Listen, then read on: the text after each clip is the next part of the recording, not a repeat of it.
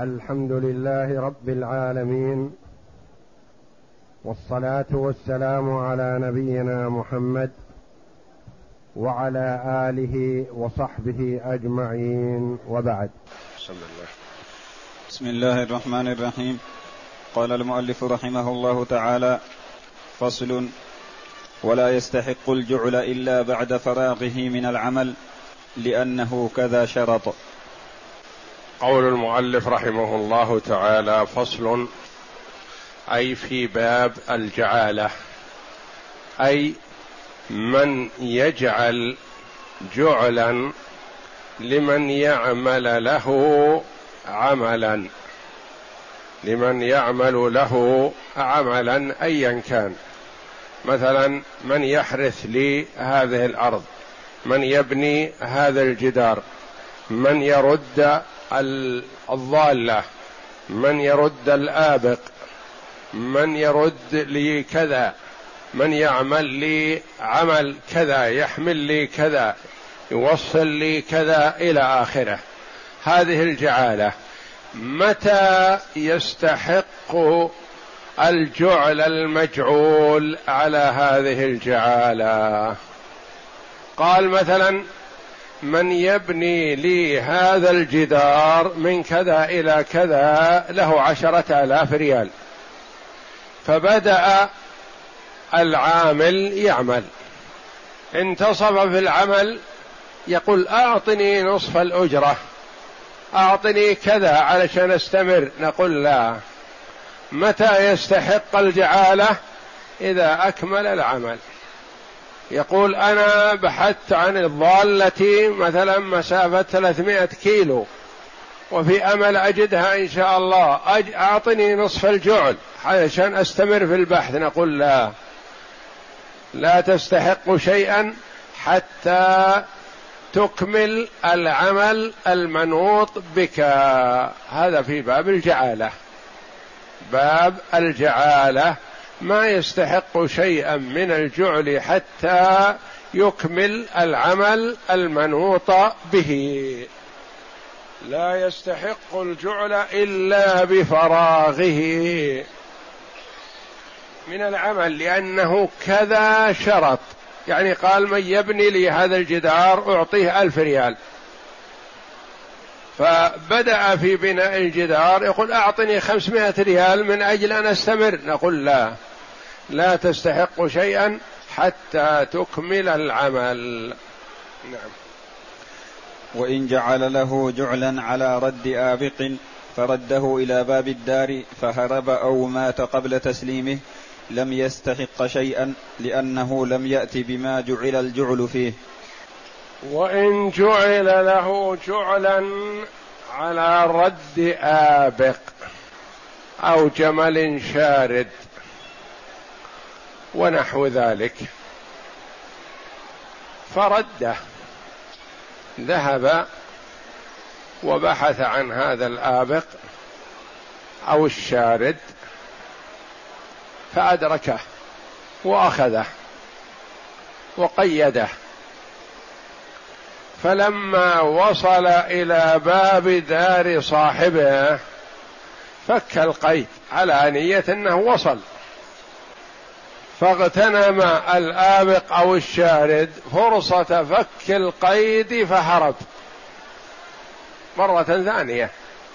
فجاء العامل قال أنا أحضرته أوقفت عند باب دارك لكن هرب. فأعطني الجعل. هل يستحق؟ لا ما يستحق لأنك ما سلمته ذهب لرد الآبق أو الشارد. فرده وفي أثناء الطريق مات. فهل يستحق الجعل؟ لا. لأنه لأن الجعل جعل لتسليم هذا الآبق أو هذا الشارد. فإن سلمته استحققت الجعل وإن لم تسلمه فلا شيء لك. مات في الطريق ما تستحق شيئا. لأنه لم يأتي بما جعل الجعل فيه. نعم. وإن قال من رده من مصر فله دينار فرده من نصف طريقها. أو قال من رد عبدي فله دينار فرد واحد. وإن قال من رده من مصر فله دينار فرده من نصف طريقها.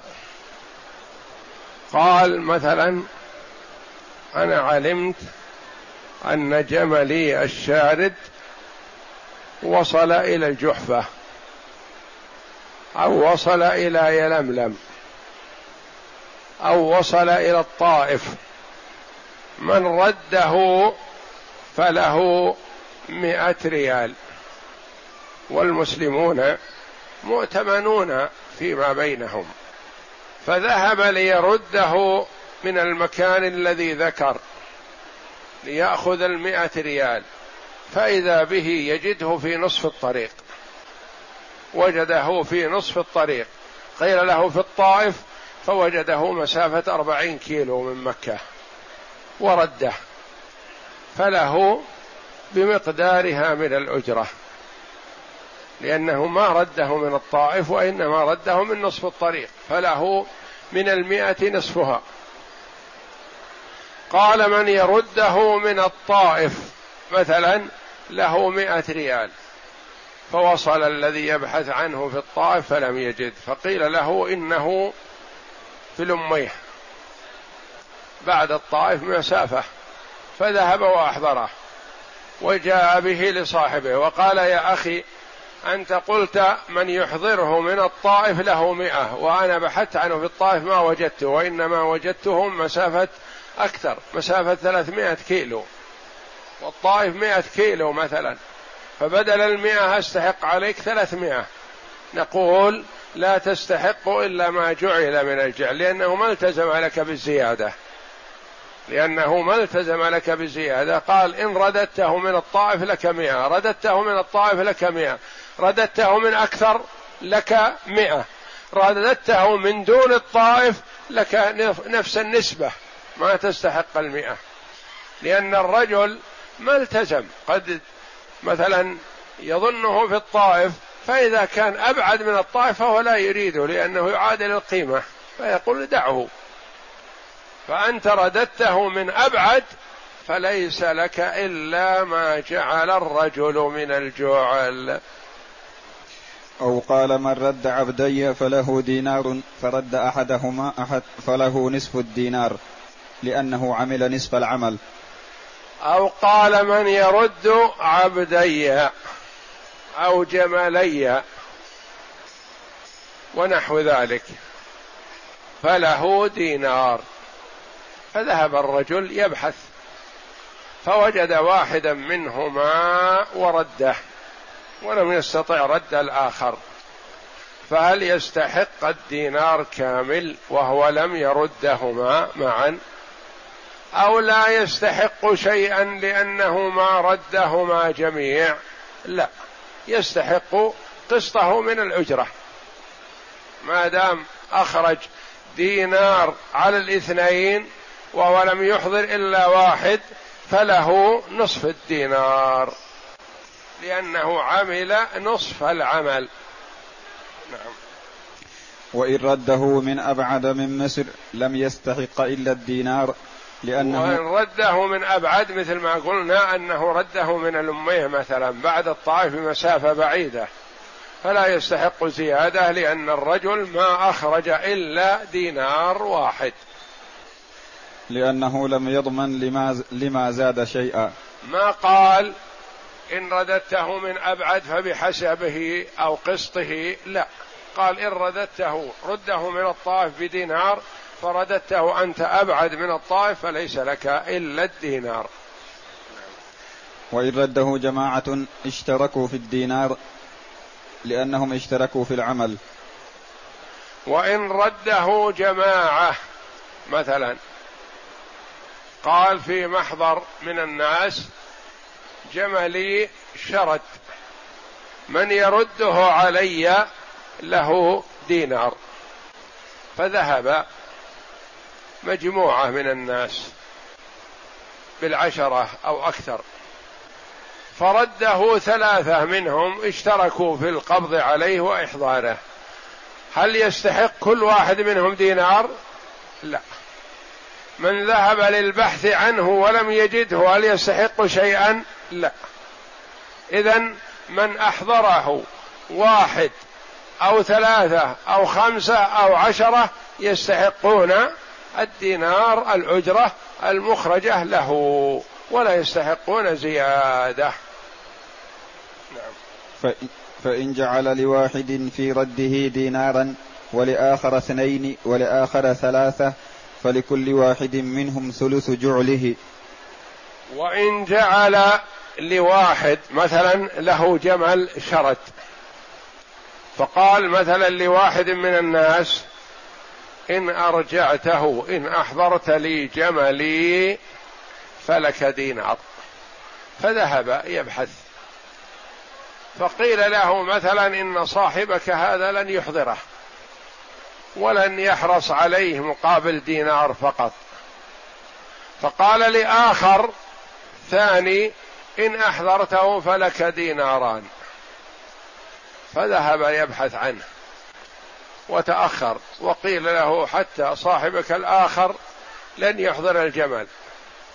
أخرج زيادة عشان يحضرون لك جملك.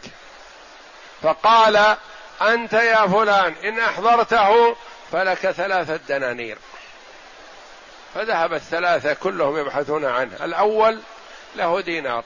الثاني له ديناران الثالث له ثلاثة دنانير. إذا أحضره الأول كم يستحق؟ دينار واحد. أحضره الثاني يستحق دينارين. أحضره الثالث يستحق ثلاثة دنانير. أحضروه معا كل الثلاثة. المخرج له دينار والمخرج له ديناران والمخرج له ثلاثة دنانير. كلهم أتوا به برسنة. يقودونه ويسوقونه. كم يستحقون؟ يستحقون دينار ودينارين وثلاثة دنانير. يعني ستة؟ لا. إذا قلنا الأول يستحق يستحقون الثلاثة مثلا يكون في هذا جور. الأول مقيول له إذا أحضرته لك ديناره ما أحضره وحده. والثاني قيل له لك ديناران والثالث قيل له ثلاثة دنانير والثلاثة اشتركوا في إحضاره نقول ما دام أنهم ثلاثة لكل واحد ربع ما جعل ثلث ما جعل له. وإن كانوا أربعة فلكل واحد ربع ما جعل له. وإن كانوا اثنين فلكل واحد نصف ما جعل له. أحضره الأول والثاني. الأول يستحق نصف دينار والثاني يستحق دينار لأنه مجعول له دينارين. أحضره الثلاثة. الأول يستحق ثلث دينار والثاني يستحق ثلثي دينار لأن الاثنين ديناران تقسم بين ثلاثة. والرا والثالث يستحق دينار كامل لأنه ثلث أجرته. ولكل واحد يستحق ثلث الأجرة لأن الثلاثة اشتركوا في رده. ما دام أن الثلاثة اشتركوا في رده كل واحد يعطى ثلث ما اتفق عليه معه. الأول ثلث دينار والثاني ثلث ثلث الدينارين يعني ثلث دينار. ثلثا دينار. والثالث ثلث الثلاثة يستحق دينار كامل. وإن جعل لواحد منهم ثوبا فله ثلث أجرة المثل لأنه عوض مجهول فاستحق ثلث أجرة المثل. وإن جعل لواحد منهما ثوبا هم ثلاثة. ردوه. الأول قال له إذا رددت جملي فلك ثوب. الثاني قال له إذا رددت جملي فلك ديناران.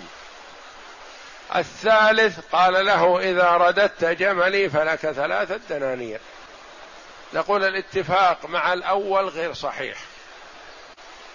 والاتفاق مع الثاني صحيح. والاتفاق مع الثالث صحيح. الأول الاتفاق معه غير صحيح. يبطل عمله؟ لا هو أحضر الجمل مع صحبه. فله أجرة المثل. وللثاني ثلث ما جعل له. وللثالث ثلث ما جعل له. فيستحق الثالث دينار مثل ما سبق. ويستحق الثاني ثلث دينار. ويستحق الأول. ماذا نعطيه؟ ثلث ثوب. الثوب مجهول. الثوب مجهول. ثوب بخمسة ريالات. وثوب بألف ريال. فهو شيء مجهول. فكيف نقول؟ نقول هذا الذي اشترط له ثوب العقد معه غير صحيح. ولو أنه لم يحضر الجمل ما استحق شيء. لكن الرجل شارك في إحضار الجمل. له أجرة المثل. كل من فسد الاتفاق معه على أمر ما فله أجرة المثل. له قيمة المثل. له أجار المثل. بيع بطل ترد العين. تلفت العين فيها قيمة المثل. إجارة بعدما انتهت واستفيد منها والأجرة والعقد الإيجار باطل للمؤجر أجرة المثل. هذا الذي جعل الجعالة جعل ثوب الثوب عقد غير صحيح لأنه مجهول. فيستحق أجرة المثل. أجرة المثل كيف؟ منين رديت الجمل؟ يقول رددته من الطائف. نقول أجرة المثل لمن رد شيئا من الطائف كم؟ قالوا ثلاثة دنانير. نقول لك ثلث أجرة المثل. حسب ما يقرر أهل الصنف لك الثلث. قالوا أجرة من يرد الجمل من الطائف عشرة دنانير. لك أجرة المثل ثلث أجرة المثل وهكذا. وهذه قاعدة في كل عقد بطل. واستفرغت المنفعة أو تلفت العين في البيع فيكون له قيمة المثل. ما دام العقد باطل فله قيمة المثل. له أجرة المثل وهكذا. أنت اتفقت معه على عمل ما بألف ريال مثلا. هذا الاتفاق اختل فيه شيء ما فصار الاتفاق معه بألف ريال غير صحيح. نقول إجرة المثل ماذا يستحق؟ قالوا يستحق ثلاثة آلاف ريال أجرة المثل لكن هذا اتفق بألف ريال متنازل. نقول يستحق أجرة المثل ثلاثة آلاف. قالوا يستحق أجرة. أجرة المثل خمسمائة ريال والاتفاق بألف ريال. نقول لا يستحق إلا أجرة المثل. نعم. وإن جعل لواحد جعلا فأعانه آخر فالجعل كله للمجعول له لأن العمل كله له. وإن جعل لواحد جعلا فأعانه آخر. فالجعل كله للمجعول له لأن العمل كله له. مثلا قال لشخص ما إن رددت جملي فلك مئة ريال. فذهب يبحث عنه ثم إن آخر أعانه ذهب معه وقال أردت أن يكون لي من الجعل شيء. وقد أعان صاحبه فنقول أولا الجعل ليس لك منه شيء لأن الرجل متفق مع هذا خاص ما قال من فعل لي كذا فله كذا حتى تستحق وإنما قال لهذا الرجل إذا رددت علي جملي فلك مئة ريال وأنت أعنته فليس لك شيء على الجاعل. على من أخرج الجعل ليس عليك شيء لك شيء. والجعل هذا كله لمن جعل له. فإن قال نعم. فإن قال للآخر شاركت شاركته لأشاركه في الجعل فللعامل نصف الجعل لأنه عمل نصف العمل ولا شيء. فإن قال الآخر يعني الذي شاركه في رد الضالة أو إنتاج العمل أو نحو ذلك قال أنا شاركته من أجل أن أشاركه في الجعل وقد رضي بذلك المجعول له. قال أعني ولك. فعمل الآخر ليأخذ نصف الجعل فليس له شيء لأن الجاعل اتفق مع شخص بعينه. والذي عمل نصف العمل ما يستحق على الجاعل إلا نصف الجعل. ويعتبر العامل الآخر هذا كالمتبرع لأنه اتفق مع شخص لا يسوغ له الاتفاق معه. وإنما هو كالمتبرع. ومن تبرع لغيره بعمل ثم طالب بالأجرة فلا شيء له. ولا شيء للآخر لأنه لم يشرط له شيء. لأنه ما شرط له شيء. ما قيل له اعمل كذا ولك كذا. وإنما هو بمثابة المتبرع. فصل. هذا يتضح أكثر بالفصل الذي يلي هذا الذي نحن بصدده الآن. نعم. فصل ومن عمل لغيره عملا بغير جعل فلا شيء له لأنه بذل منفعته بغير عوض فلم يستحقه. وإن عمل لغيره عملا بغير جعل فلا شيء له لأنه بذل هذه المنفعة من غير عوض متبرع. فلم يستحقه. مثلا قيل لشخص إن رددت جملي فلك مئة ريال. قيل لشخص معين ما قيل من رد هذا الجمل فله مئة؟ قال لشخص معين إن رددت جملي فلك مئة ريال. ثم إن آخر وجد الجمل في البرية فوضع فيه الرسن وأحضره لصاحبه. وقال أعطني يا أخي ما جعلته للرجل في رد جملك. يقول لا أنا ما قلت من رد وإنما قلت لشخص معين. قلت لفلان ابن عمي أو ابن أخي أريد نفعه. فإذا رده لي أعطيته مئة ريال وأما أنت فما تستحق علي شيء لأنك متبرع. فهل يستحق عليه شيء؟ لا.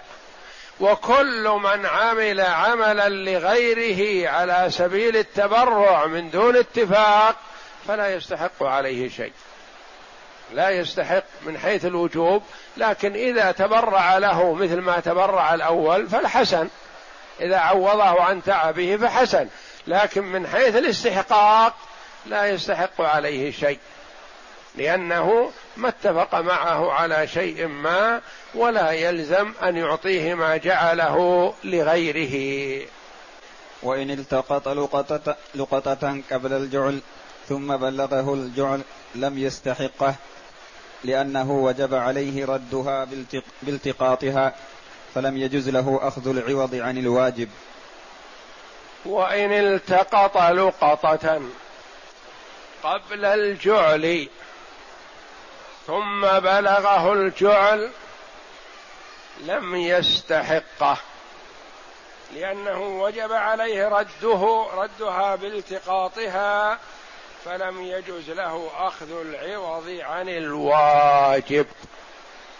رجل ضيع سلعة ثمينة فمر آخر في الطريق فوجدها فأخذها. لقطة. هل يجوز له تملكها؟ لا. ما الذي يجب عليه؟ ردها. وضعها عنده أيام. فسمع أن صاحبها أشفق عليها. وقال من رد علي ضالتي كذا فله ألف ريال. فجاء بها الذي التقطها. فقال أعطني الألف وخذ هذه اللقطة. قال له يا أخي متى التقطتها؟ قال وجدتها يوم الاثنين فأخذتها.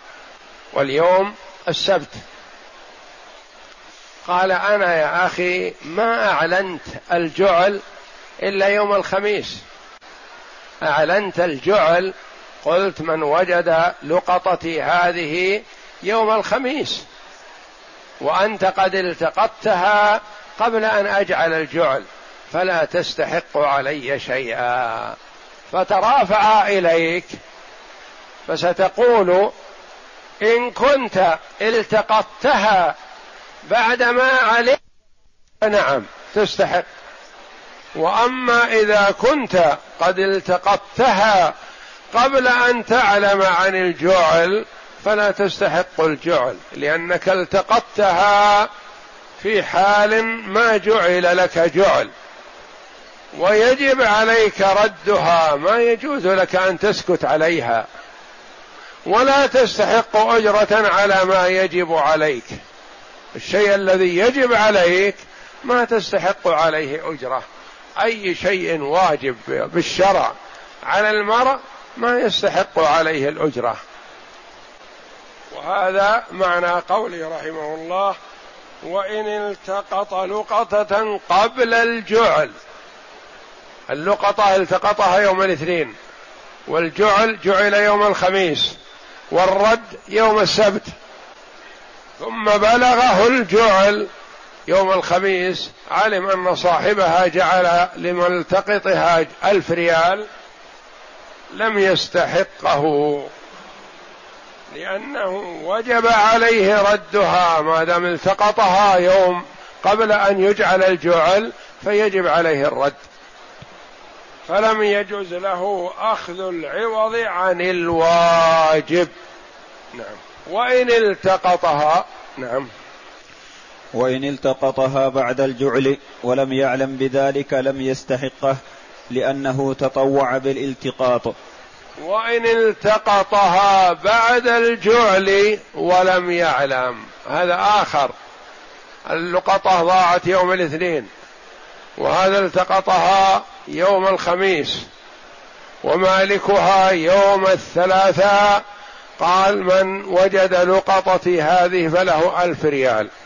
لكن هذا ما علم عن المبلغ ولا علم عن شيء وإنما مشى في طريق ما فوجد هذه اللقطة فأخذها. فقال إني وجدت كذا في الطريق فقيل له خيرا. صاحبها أخرج عليها أمس أخرج عليها ألف ريال. فأبشر بالخير. قال ما علمت أنه أخرج عليها شيء. فهل يستحق شيئا؟ في هذه الحال لا يستحق. لأنه حينما التقطها ما التقطها وهو عالم بالجعل وإنما التقطها متبرع. والمتبرع بعمل ما لا يستحق عليه أجرة. الواجب لا يستحق عليه أجرة. والمتبرع ما يستحق أجرة وإنما يستحق الأجرة إذا عمل العمل بعد علمه بالأجرة. وان نادى غير صاحب الضالة. من ردها فله دينار فردها رجل فالدينار على المنادي لأنه ضمن العود إنسان ضيع لقطة فبحث عنها فلم يجدها. فتبرع شخص وقال من وجد لقطة فلان فله دينار. فأحضرها شخص. فجاء إلى صاحبها قال يا أخي أنا سمعت فلان ينادي في السوق يقول من وجد لقطة فلان فله دينار هذه اللقطة وأعطني الدينار. لا. يقول لا يا أخي اذهب إلى صاحبك هذه اللقطة لي وأعطني إياه وأن تذهب إلى صاحبك الذي أعلن لك الدينار خذه منه. أنا ما تبرأت بشيء لأني عارف أني في بلد المسلمين وبين إخواني وأي واحد يجد لقطتي سيردها علي. وهذا هو المفروض وهذا هو الواجب. بين المسلمين من وجد لقطة يردها على صاحبها. فهل يستحق هذا الجعل من صاحبها؟ لا يستحق من المنادي. يقال للمنادي أنت تبرعت بالجعل ادفعه من كيسك. ادفعه من مالك لأنك أنت متبرع وذاك ما تبرع. هذاك واثق بإخوانه المسلمين بأن من وجد لقطته سيردها عليها. وأنت تسارعت وتبرعت بدينار فادفع الدينار من جيبك. نعم. وإن قال في النداء قال فلان من رد ضالتي فله دينار فردها رجل لم يضمن المنادي لأنه لم يضمن إنما حكى قول غيره. وإن نادى المنادي وقال زيد ضاع له كذا. ويقول زيد من وجد لقطتي فله مئة ريال. يقول زيد من وجد لقطتي فله مئة ريال. فذهب الناس يبحثون عنها فجاء بها شخص وجدها وأحضرها وأعطاها للمنادي وقال أنت الذي ناديت وقلت إن فلانا يقول من وجدها له مئة ريال أعطني المئة يقول لا يا أخي ما أعطيك شيء أنا قلت إن فلان يقول كذا فذهب إلى فلان وقال له أنا وجدت لقطتك وقد نادى فلان بأنه من وجدها له مئة ريال وقد طلبت منه المئة فأبى فأعطني المئة قال لا يا أخي كذب علي فلان. ما يستحق لا على هذا ولا على هذا. لأن المالك ما قال هذا القول. والرجل الذي نادى نسب القول إلى غيره. فربما يعاقب لكذبه ونسبة القول إلى الغير لكن ما يلزم بالأجرة. وكان المفروض في الملتقط أن يذهب إلى المالك ويقول هل قلت من رد علي ضالتي له مئة ريال؟ أو لم تقل يعني يتأكد. هذا لا يؤاخذ بكلام ذا. والآخر لا يؤاخذ لأنه نسب القول إلى غيره. في هذه الحال قد يعاقب المنادي ويعزر لأنه كذب على غيره. واللاقط لا يستحق شيئا لأنه ما التزم له مالك ولا التزم له المنادي وإنما المنادي قال إن فلانا يقول. والمالك ما قال. فإذا لا يستحق لا على هذا ولا على هذا. والله أعلم. وصلى الله وسلم وبارك على عبده ورسول نبينا محمد وعلى آله وصحبه أجمعين.